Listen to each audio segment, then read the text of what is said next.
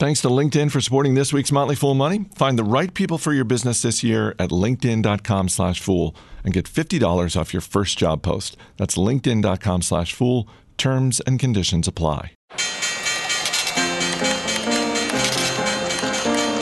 Everybody needs money. That's why they call it money. The best things in life are free, but you can give them to the birds and bees. From Fool Global Headquarters, this is Motley Fool Money. It's the Motley Fool Money Radio Show. I'm Chris Hill. Joining me in studio this week, senior analyst Jason Moser, Aaron Bush, and Ron Gross. Good to see you as always, gentlemen. Hey, hey. We've got the latest earnings from Wall Street. We will dip into the Fool mailbag, and as always, we'll give you an inside look at the stocks on our radar. In 2 weeks, we will celebrate the 10th anniversary of doing this show, and in all these years, I'm not sure we've had a more unexpected lead story. On Thursday evening, Amazon founder and CEO Jeff Bezos published an open letter in a blog post. In it, Bezos accused AMI, the parent company of the National Enquirer, of attempting to blackmail him with graphic photographs, including nude selfies. Guys, this was astonishing, not just for the content, Ron, but for the fact that Bezos basically said to the National Enquirer, yes, this is personally embarrassing for me, but no, you are not going to blackmail me. Well, good for him for standing up and not being pushed around. How can you not admire that? I'm sure this wasn't an easy time for him and his family. But this story has kind of a bit of everything for everyone. You've got politics, business, intrigue, media, sex. But what does it mean for Amazon? I think in this case, probably not too much. I think the business of Amazon remains exactly what it is. People continue to love it, use it, and I don't think this will have any impact. Really. I mean, we always talk about it. We love to hitch our wagon to leaders like Bezos. I'm sure that people will figure out a way to make it political, but the bottom line is I think most people can agree that rags like the Enquirer, I mean, the world's probably better off without him anyway, and this seems to be part and parcel of the way they do business based on what we've seen historically. So I understand perhaps the concerns for investors saying, oh, you know, people are going to they're going to choose Amazon or non-Amazon. You got to remember, I mean, this is going to fade away from the public conversation very quickly. Humans are very, very predictable. Amazon is just too darn convenient and easy to use. People are going to keep on using Amazon. I don't think that's going to be a problem. Yeah, humans are just a bunch of gossiping monkeys, and this is just a does bunch that include of us? Present company. Sure. Hey, let's just and honestly, like. Publications like this should have learned their lesson from watching Peter Thiel just completely destroy Gawker a couple of years ago. But yeah, I mean, this tells us a bit about Bezos. It humanizes him. It partially proves he's a baller. Whatever the case, this doesn't really affect Amazon. The one concern I would have is if this somehow distracts Jeff Bezos. But this still seems less important than the larger divorce story, too. I agree with all of that, especially that last point. I mean, we've talked before about headline risk in so much as being a distraction for leadership, Ron. And the longer this plays out, the more of a distraction it becomes, if only because it takes part of his time. For sure, it's a distraction. How could it not be? This is a very big deal for him in his personal life, and it could be go past his personal life into investigations and lawsuits and even perhaps the FBI or law enforcement getting involved. So it will be a distraction. Let's hope it's not too big a distraction. Alphabet's fourth quarter profits and revenue came in higher than expected, but shares of Alphabet falling a bit this week because, you tell me, Aaron, it sounds like if nothing else, 2019 is going to be a year where Alphabet's going to be spending more money. I think so. I mean, the results themselves was pretty much everything to be expected. Revenue grew 22%. Operating margins were down a little bit, but still were 21%. Making tons of money, no surprise. Google is a monopoly. YouTube is a monopoly. Cloud and the Play Store are scaling. The growth makes sense. But yeah, they are spending a lot of money, and I think that is causing alarm for some people.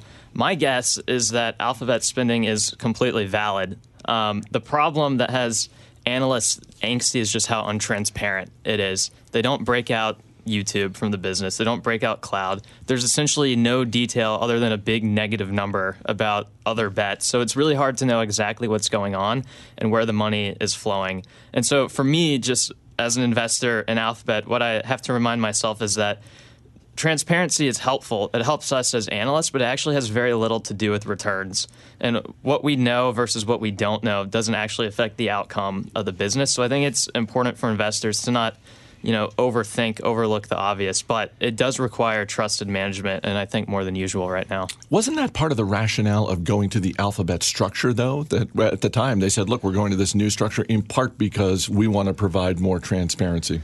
Maybe. I think it's just as much an internal decision as an external one. I think it helps them, dividing up into business units, be able to look internally at their own accounting and be able to push money around in a way that makes sense. But they don't have to be transparent with us, so it doesn't matter to them as much. Yeah, I mean, I like transparency, obviously, as an analyst. As an investor, too much transparency is not actually needed.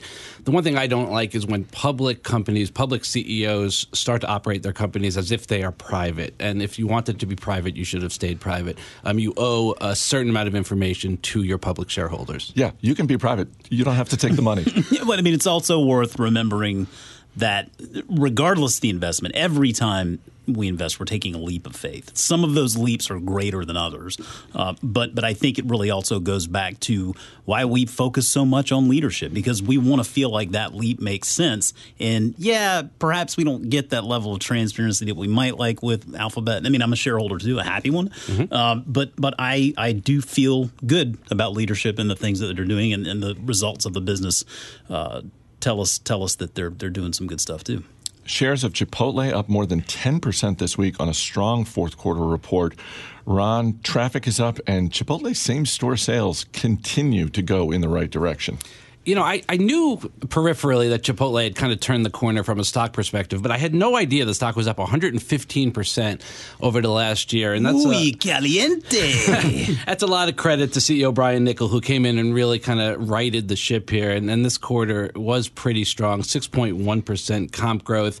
And you saw an increase in average check that includes a 3.3% benefit from menu price increases, a 2% increase in comparable restaurant transactions. So you got both increased transactions and prices, which usually give you a nice double whammy, lead to increasing margins. Interestingly, digital sales, which are app and online orders that include delivery partners, was up 66% in the fourth quarter, now makes up 13% of total sales versus 11%, which is where it was last year. So this all led to stronger margins, which feeds to the bottom line, profit up 11%, company executing well. Worth noting, too, I mean, this is a materially different story than the one we were telling 3-4 years ago, because we were talking about the potential of things like Shop House and Pizzeria Locale and maybe even burgers, but all of that stuff is now off the table. I mean, thank goodness. This is a Chipotle story, and that is going to be the point of focus for this team for the next decade, really. So at least we understand fully what the strategy is and the decisions, how they're going to be making their decisions. First quarter profits and revenue for Disney came in higher than expected, but that was not moving the needle for Disney stock. Jason, they're growing subscribers on the ESPN Plus app, but Bob Iger and his team continue to push off a launch date for the Disney streaming app that consumers and shareholders, especially this one, are waiting for. Well, Mac always loves it when we lead with our strongest statements. So how about this? And this is from Bob Iger himself on the call. Direct-to-consumer video is Disney's number one priority. So don't doubt that at all. We talked about it before on the show. They need to make sure they nail that, right? In the Disney Plus offering has a lot of potential. I think it's going to be a good one, but I also don't want to see them rush it to market. There's no reason to rush it. They're already late to the game anyway, so they might as well make sure they get it right. But ESPN Plus, as you said, 2 million subs, doubled from just 5 months ago. Disney Plus out sometime later this year, and they'll build that out slowly over time. And it really is all about just giving consumers options. They ultimately want to be able to give you the choice to subscribe to Disney Plus or ESPN Plus or some other offering, perhaps with Hulu. And hey, down the road, they probably will offer an opportunity to bundle something and discount that relationship. It's always worth remembering, too, along the way, all of this stuff that they're doing with video and media and content, they've got this little parks and experiences business that keeps on chugging along, brought in $2.2 billion in operating income for the quarter, up 10% from a year ago.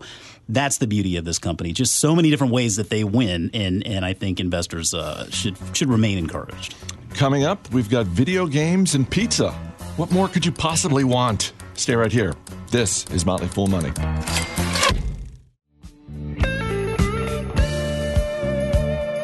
Welcome back to Motley Fool Money. Chris Hill here in studio with Jason Moser, Aaron Bush, and Ron Gross. Shares of Skechers up 15% on Friday after the shoe company posted record revenue of just over $1 billion in the fourth quarter. 2018, a tough year for Skechers, Ron, so they kind of needed a hit. They needed a hit because even with this pop, the stock is still down 20% over the last 12 months. So this is an up and down story. We'll end with an up, and we'll see what next quarter brings. But as you said, sales were strong, up 11%.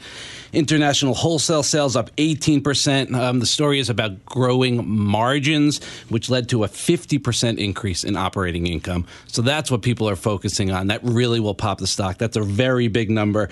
Management highlighted strength in their Delights collection, their Go Walk, their new men's slip-ons, which actually look rather intriguing to me. I might pick up a pair. They bought back some stock. So things look bright. But this, you know, specialty retail, footwear, it's so tough. One quarter's good, one quarter's bad. It's up and down. You got to buy the stock right. Let's move to a tale of two toy makers, Mattel and Hasbro, both reporting fourth quarter results.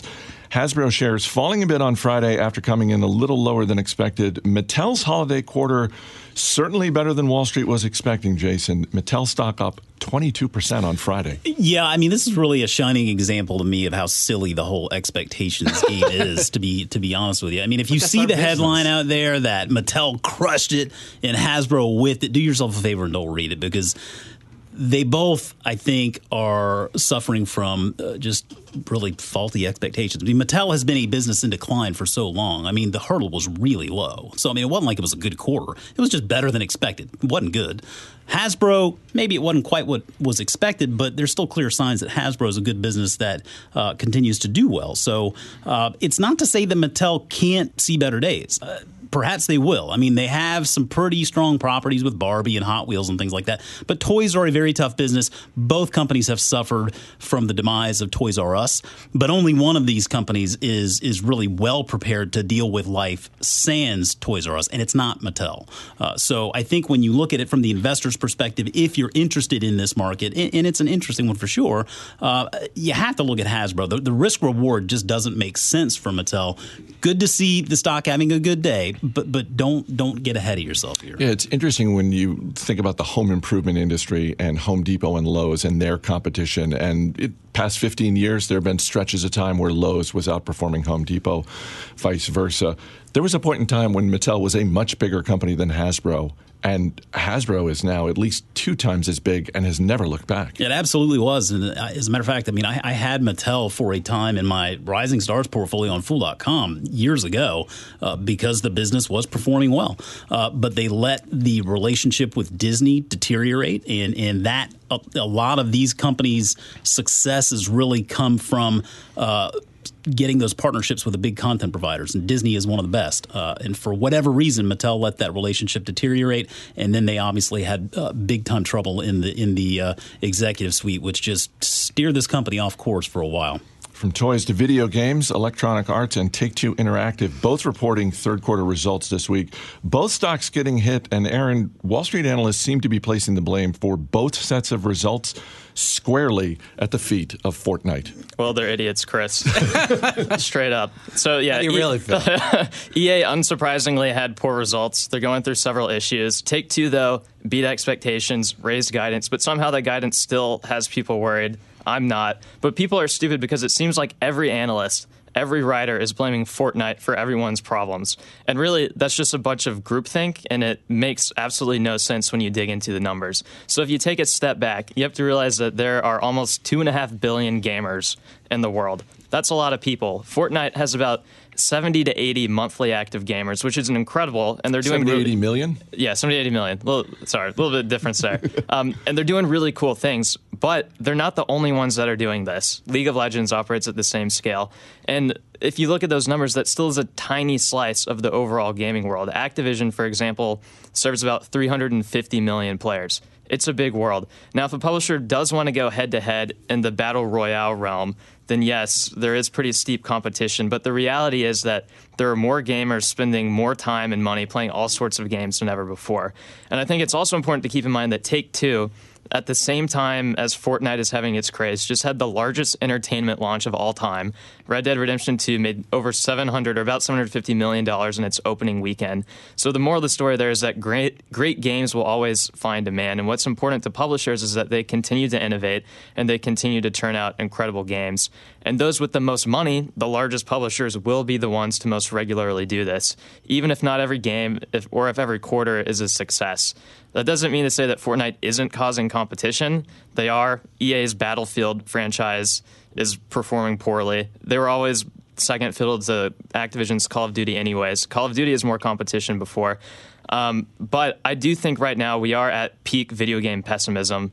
Fortnite won't be number one forever. Companies will probably solve their cultural issues, and more people will continue to buy great games. And I think this is how you beat the market. When the masses are dumb and you can just look at easy numbers and point to it, I think you can feel good. And I feel particularly good about Take-Two right now. And I do want to say that EA and Respawn did just launch a Battle Royale game called Apex Legends, and it has popped up in my home, and that's why I know about it. 10 million players in only 3 days. It took Fortnite 2 weeks to get there.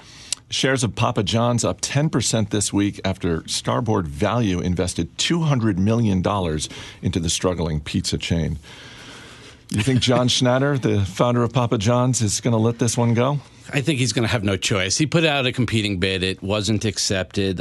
Starboard has a great track record, even in restaurants. Back in the day, I did know these guys well. We did a number of transactions together. I highly respect them. Jeff Smith of Starboard is now the chairman.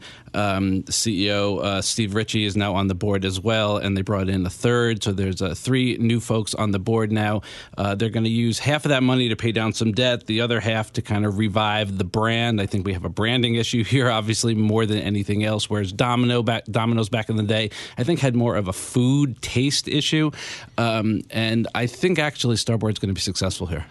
Although I think the bar is a little bit higher for this one, just because when they went in on Darden restaurants, they had more levers they can pull, one of which was selling off Red Lobster. They're just dealing with one restaurant chain here. Correct. And there was a lot of cost cutting they did on the Darden one. This is not really about cost cutting. This is about improving the brand, doubling down on their fresh, great ingredients message, and seeing where that goes. Twitter's fourth quarter revenue came in higher than expected, but shares down 12% this week. Jason, you tell me, was it the guidance for 2019 or was it something else? I think primarily it was the guidance. I think guidance for the first quarter of 2019 was a little bit lighter than maybe Wall Street was expecting. But, you know, I've already told you how I feel about that expectations game, Chris. It's nice, really, to see actually this business make it to the stage where we can talk about it without that speculative tone that we've had to sort of use over the past few years. And that's really because now it is a real business that is making money. It's profitable. There's a future there. They brought in almost $1 billion in revenue in the fourth quarter alone, which is just really impressive. Jack Dorsey, I think, is doing a very good job of getting the talent there. He's splitting his time, obviously, with Square and Twitter, but it seems like it's working. The biggest change is going to be the metrics they're using to indicate success. They're getting away from that monthly user number and going to a daily user number, which I think makes more sense anyways, because Twitter is a daily platform. Case in point, Jeff Bezos' tweet last night that just kind of lit the whole internet up. He wasn't going to one publication to launch that. You tweet it and it's out in front of everyone immediately. And I think that's really the point here. Twitter is a network that is just too valuable at this point. It's not going away. One last example here, stock-based compensation. That thing was around 25% of total revenues. Now it's going to be around 10, more in line with their peers. A promise that he made back in 2015, a promise fulfilled. I like where they're going. All right, guys, we'll see you later in the show. Microsoft's been having a great run for shareholders. We'll dig into that next with tech journalist Mary Jo Foley. Stay right here. This is Motley Fool Money.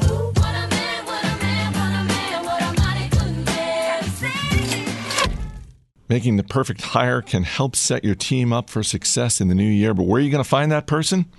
Well, that's why when it comes to posting your job, you want to go where you have access to an engaged community that people visit every day. LinkedIn. Most LinkedIn members are not checking job boards regularly, but 9 out of 10 LinkedIn members are open to and are interested in new opportunities like yours. With most of the U.S. workforce on LinkedIn, posting on LinkedIn is the best way to get your job opportunity in front of more of the right people. It's no wonder that a new hire is made every 8 seconds using LinkedIn. Find the right people for your business this year at linkedin.com/fool and get $50 off your first job post. That's linkedin.com/fool. Terms and conditions apply. Welcome back to Motley Fool Money. I'm Chris Hill. It was this week in 2014 that Satya Nadella became only the third CEO in Microsoft's history. In the 5 years since then, Nadella has transformed not just Microsoft's business, but its stock price as well. Tech journalist Mary Jo Foley has spent her career covering Microsoft. She joins me now from New York City. Mary Jo, thanks for being here. Thanks for inviting me. I want to get to the sense of Microsoft in a minute, but let's start with the underlying business. In pragmatic terms, what has Nadella done for Microsoft? I'd say the biggest thing he's done is gotten them back on track. I feel like under Ballmer and a bit under Bill Gates as well, they were trying to be a company that they weren't. Under Ballmer, they were trying to be Apple and they were trying to be Google. And what Nadella did when he came in was say, hey, what are our strengths? What's our core business? And it's productivity, applications and services, and that's what we're going to focus on. Are you at all surprised at what he has done? Because 5 years ago, my recollection is that Nadella was largely seen as a good choice to replace Steve Ballmer as CEO, but he was also an insider. Nadella had been at Microsoft for more than 20 years, and there were some of the reaction was people saying, you know what, they really should have picked an outsider. I was surprised. I almost felt like he was the consolation prize at the beginning, like nobody else wanted the job because Microsoft was seen as a has-been at that point. And I was surprised they went with an insider because everybody was telling them you should go with an outsider to shake up the business. But instead, what happened was he was an insider who ended up being able to shake up the business. So I think they get the best of both worlds. How do you think he was able to change the perception of Microsoft? Because for years when Bill Gates was running the company, people literally referred to Microsoft as the evil empire. And when Ballmer took over around the turn of the century, it was still the evil empire. It was also, at some point, it became kind of the boring empire. And I'm wondering how Nadella changed all that. I think it was a combination of things. I think one of the best things he did for Microsoft right from the outset was decide to be a partner instead of an enemy. So a lot of the companies that Microsoft used to compete head-to-head with and, you know, talk about cutting off their air supply and wanting to make sure they wiped them out, they started partnering with them. I mean, they partnered with Red Hat, one of the Linux companies. They partnered with Adobe, SAP. They just started forging all these partnerships, and each one, everybody was like, wow, I thought they were their competitor, not their partner. So I think that was a really smart move right from the beginning, was change the perception by being the nice guy instead of the bad guy. I don't want to gloss over what you said there about Linux, because it for a lot of people, this is sort of in the weeds. But I think for the sake of context, Linux was, I believe, once referred to by Steve Ballmer as cancer.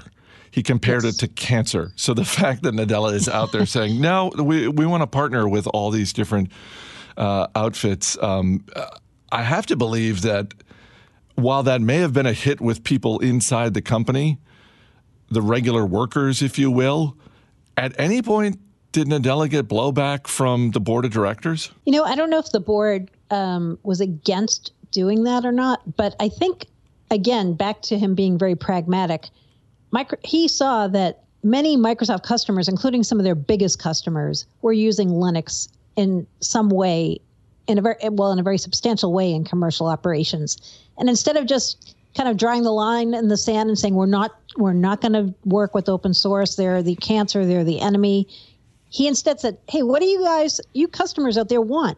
They wanted Linux to run on Microsoft's cloud.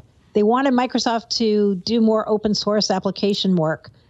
And developers, who are one of Microsoft's core constituencies, they said, we need open source tools. And so instead of just saying, you know, we've always been against Linux and we consider them the enemy, he embraced it. And now it's not so surprising to see something like Microsoft buy GitHub, an open source code repository. If that had happened under Steve Ballmer, people would have just freaked out. Instead, now it makes sense as part of Microsoft's strategy.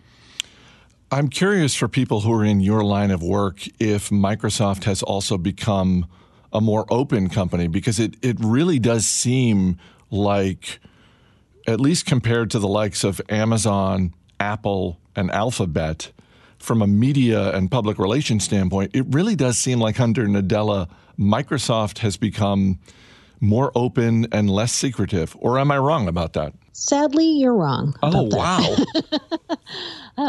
I think they want people to think of them that way, and they want to look like they're being very open and showing all their cards. But I can tell you as a journalist, it's still kind of business as usual. So to the extent that people are bearish on Nadella, what is the biggest criticism of him? Well, there's a group of people, and they're not Microsoft's biggest constituency, but they are a sizable group. The people who consider themselves consumers as opposed to commercial customers, they kind of feel abandoned right now, because under Nadella, there have been cuts to products that had a lot of enthusiast love. So things like Windows phones and Groove Music, the Microsoft Band, which is their competitor to Fitbit, even Cortana, which is their competitor to Alexa. All of these things either were cut outright or scaled way back. And so if you're a normal, average enthusiast slash consumer, you're feeling kind of abandoned right now. And those people understand why they're focusing on the enterprise, but they also are against it because they feel like it's driving them into the arms of Apple and Google, and they feel like they can't be Microsoft fans. So the people who are really big enthusiasts of the Zune, they're upset with Nadella? Exactly. All nine of those people? Right. All those brown Zune users, they're really mad. Well, no, but seriously, though, I used a lot of Microsoft consumer products. I mean, I had Windows Phone myself for a long time because I considered it the best phone. And it makes me nervous now to think about buying any kind of a consumer product or service from Microsoft, because I am not convinced they really want to stay in that market. Well, one area where I think they have legitimately succeeded with consumers is when it comes to gaming. Yes. And there's been a lot of talk recently of companies looking to be the quote-unquote Netflix of gaming. Do you think Microsoft has a shot at something like that, or is that not a business they're necessarily looking to pursue? So contrary to everything I thought would happen when Nadella took over, they went all in on gaming. I was in the camp that thought they were going to sell off Xbox and kind of retreat from the gaming space. And instead, they've done the exact opposite. They've bought a ton of gaming studios. They've been assigning more people to work on different parts of Xbox services and Xbox, the hardware platform. So they're 100% in on gaming. And I think of all the companies talking about becoming the Netflix of video games, they have maybe the best shot. And the reason I say that is they've got the experience in running streaming services on the cloud. And that's what gaming will be when you talk about Netflix of video games. It'll be some kind of a gaming service like Xbox Live running on Microsoft Azure, streaming to devices of all types, you know, iPhones and iPads and Windows PCs, everything. So I think they're actually in a really good place for that. Over the next few years, what is one thing that you think investors should be watching to judge the health and the growth prospects of Microsoft's business? So right now, they've done a really good job at managing this transition to the cloud. They somehow have found a way not to kill off all their products that are not cloud products, things like SQL Server and Windows Server and even Windows on PCs. They haven't killed those off, even though they've been really stepping up their work to move more things to the cloud. So I'm watching to see if they can keep going with that, because at some point you think they're going to cannibalize their own business by moving more things to the cloud. But so far, they've managed to keep the on-premises business growing and the cloud business growing at the same time. Microsoft stock has tripled in the past 5 years. Nadella is only 51 years old. If I'm a shareholder, I want this guy in the corner office for another 10 to 15 years.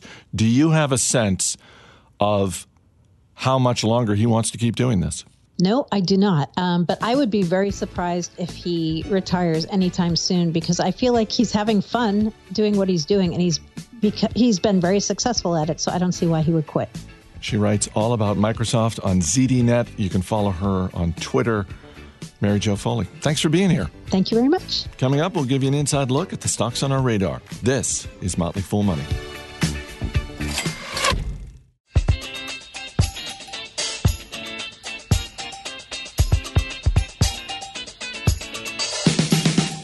As always, people on the program may have interest in the stocks they talk about, and the Motley Fool may have formal recommendations for or against, so don't buy or sell stocks based solely on what you hear.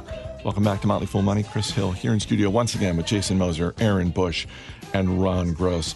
Shares of Spotify down a bit this week, despite the company reporting its first quarterly profit. Spotify also announced it's spending $200 million to acquire two podcast startup companies, Anchor and Gimlet Media. Aaron, let's just put aside the fact that if Spotify wants to get in touch with us about acquiring our podcasts, they can do so by emailing us. But what'd you think? I mean, I think the acquisitions are the main part of the story here, and I think it's a really big deal. So Spotify itself is not that great of a business. It's in a tough industry, has little differentiation from Apple Music, gross margins are slim, and scaling is hard when you have to play per song that you play. But yeah, I think these acquisitions could be pretty game-changing. And what this shows is that Spotify wants to become an audio company, not just a music company. And to break it apart a little bit, I think this is a big deal for a couple reasons. One, bringing exclusive podcasts, Gimlet Media will be the start. That will add differentiation, and differentiation is important because that should lead to gaining market share from players like Apple Music who just don't have their content. And exclusivity over time is what leads to pricing power, like we've seen with Netflix. Second, podcasts are fixed costs, which means that you don't have to deal with labels. It means that as they scale, they'll be much more profitable than music. And when you look at Anchor, which is a platform for really anyone to, you know, make their own podcasts, I think they'll be getting much more supply, and it'll be much more profitable than what the music business is. And then lastly, I'll just say that there still is a massive discrepancy between how much people listen to podcasts and how well they're monetized. The entire advertising podcast industry is about $300 million a year. And I think if Spotify does this well, that's going to exponentially rise. Part of the issue is data. Apple, which is, you know, the king of podcasts, is not very helpful when it comes to data. However, I think the cornerstone of what Spotify is going to offer is data. And I think that that could accelerate their advertising revenues as they work on exclusivity, helping supply. And together, putting all this together, I think that it's pretty game-changing for Spotify's business. It is going to be interesting to see, though, the pricing power piece that you mentioned, how that plays out. Because unlike, say, we were talking earlier about the ESPN Plus app, which I think is somewhere in the neighborhood of like $6.99 a month, that sort of thing. Spotify right now is already in the mid-teens on a monthly basis. So I feel like there are other monthly subscription fees that have more room to maneuver when it comes to pricing power than Spotify does, at this moment anyway. Yeah, well, I just keep in mind, still over half of their user base are people who are listening without paying. They're being ad supported, and so I do think that how that mix could change with some of their moves could move the needle. Earlier this week here at The Motley Fool, we did our first live Q&A on YouTube. We had a lot of fun. We did not have time to get all of the questions, and I wanted to kick one of them around here. A great question from David Strauss, who asks, Jason Moser, I've heard you say if SpaceX went public, you would buy at the IPO price. Are there other IPOs that you're looking to buy? Well, so normally I'd like to give those companies a quarter or two at least to report to get an idea of how the business is run. I broke that rule recently, as I said on this show, with Eventbrite. That's a recent IPO, and that was just because of my familiarity with the leadership, and I like that market they're pursuing. A couple of IPOs coming up that I have on my radar. We talked earlier in the week on Industry Focus about Beyond Meat. And that is a really interesting company. You made that up. No, I didn't. I swear. It's just a fascinating company out there pursuing, you know, meatless alternatives. I mean, burgers and chicken, sausage. I mean, like, people that I've talked to that have had those products swear by them. They say they're really good. Neat business. A lot of interesting people on that board. And then another one that's coming down the pike here soon is going to be Slack. And I think Slack is interesting from a number of angles, one of which that we use Slack on a daily basis here at work. So we certainly see the value there. I'll be interested to see what kind of a business that turns out to be, though. Ron, what about you? Yeah, a few that have gone public relatively recently within the last 12 months caught my eye. Not recommendations here, but maybe ones to dig into. DocuSign, I think, looks interesting. Upwork, ADT is another one. And finally, Tencent Music. Aaron Bush? I mean, for upcoming IPOs, the big ones I'd point to are Stripe and Airbnb. Stripe, massive payments platform, and Airbnb, the largest hotel company that doesn't own hotels. But I still want to, I think probably the hidden gems, some of the smaller companies that we're not talking about could be the biggest winners. I'm surprised none of you mentioned Uber, which is for a couple of years now has been at or near the top of the list of anticipated IPOs. Yeah, it'll certainly be interesting, but it's also going to be so big, coming out at over $100 billion. The upside there is probably not as big. I think Lyft is probably the more compelling potential option there. I mean, I think Lyft is going to be going public as well at a much smaller valuation, so... we'll see. Yeah.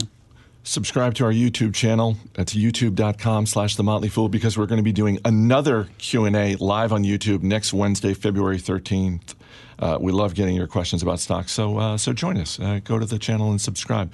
Quick shout-out, brand-new affiliate, WLBR AM 1270 in Harrisburg, Pennsylvania. Right. Joining the Motley Fool family of affiliates. Let's get to the stocks on our radar. Our man Dan Boyd, producer of our Market Foolery podcast, is behind the glass this week. He's going to hit you with a question. Ron Gross, you're up first. What are you looking at this week? All right, Danny. I got NextEra Energy, NEE, operates the largest electric utility in Florida, and it's the largest wind and solar operator in the world. Huge and fast-growing backlog of renewable energy products, really strong management team. They're great capital allocators, industry-leading margins. They aim for 12 to 14% growth rate in dividends through at least 2020, and that dividend yield is currently 2.5%. I like it a lot for income. Dan, question about NextEra Energy? You know, that's really interesting about their dividend there, Ron. But my question is a little divergent. Do you think Florida will ever get their act together? Just as a state in general? Yes. It's 50-50 proposition.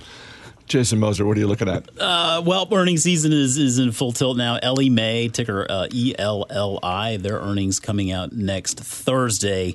And I'm going to be fascinated to hear the language in the call because just a quarter ago, it was a pretty dull sort of not so cheery tone. The housing market was a little bit troublesome. Tight housing inventory, rising interest rates was fueling low home affordability.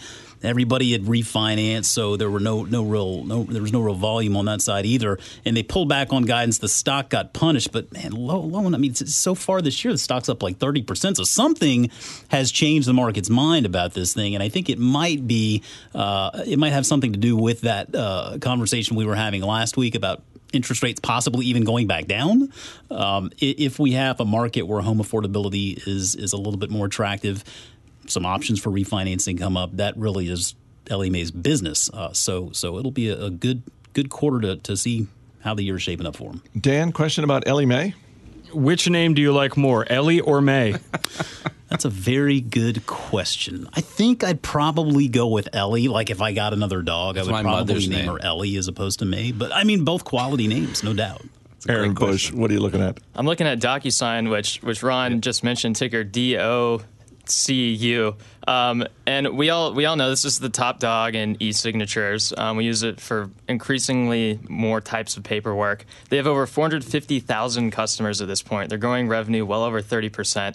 Why I think it's interesting, though, one, the market is big, but two, they just acquired a small company called Spring CM, which will get them into other aspects of document management, document generation, contract lifecycle management. So I think when you piece all these pieces together, their brand, their scale, their new capabilities, I think it could be a much bigger company one day. Dan, question about DocuSign? Aaron, what is the last document you signed via DocuSign? I think when I bought my condo, I went through so much DocuSign, and it worked very well, and I probably read way less than I should. I'll bet you there was an Ellie Mae-fueled document or two as well. There probably was. Three stocks there, Dan. You got one you want to add to your watch list? Certainly, Chris. Sorry, Ron, your losing streak continues. I like DocuSign. I end up using it all the time here at work and in my apartment complex, so I like it. Awesome. Right. Aaron Bush, Jason Moser, Ryan Gross. Guys, thanks for being here. Thanks, guys. Thank you. That's going to do it for this week's edition of Motley Fool Money. Our engineer is Dan Boyd. Our producer is Matt Greer. I'm Chris Hill. Thanks for listening. We'll see you next week.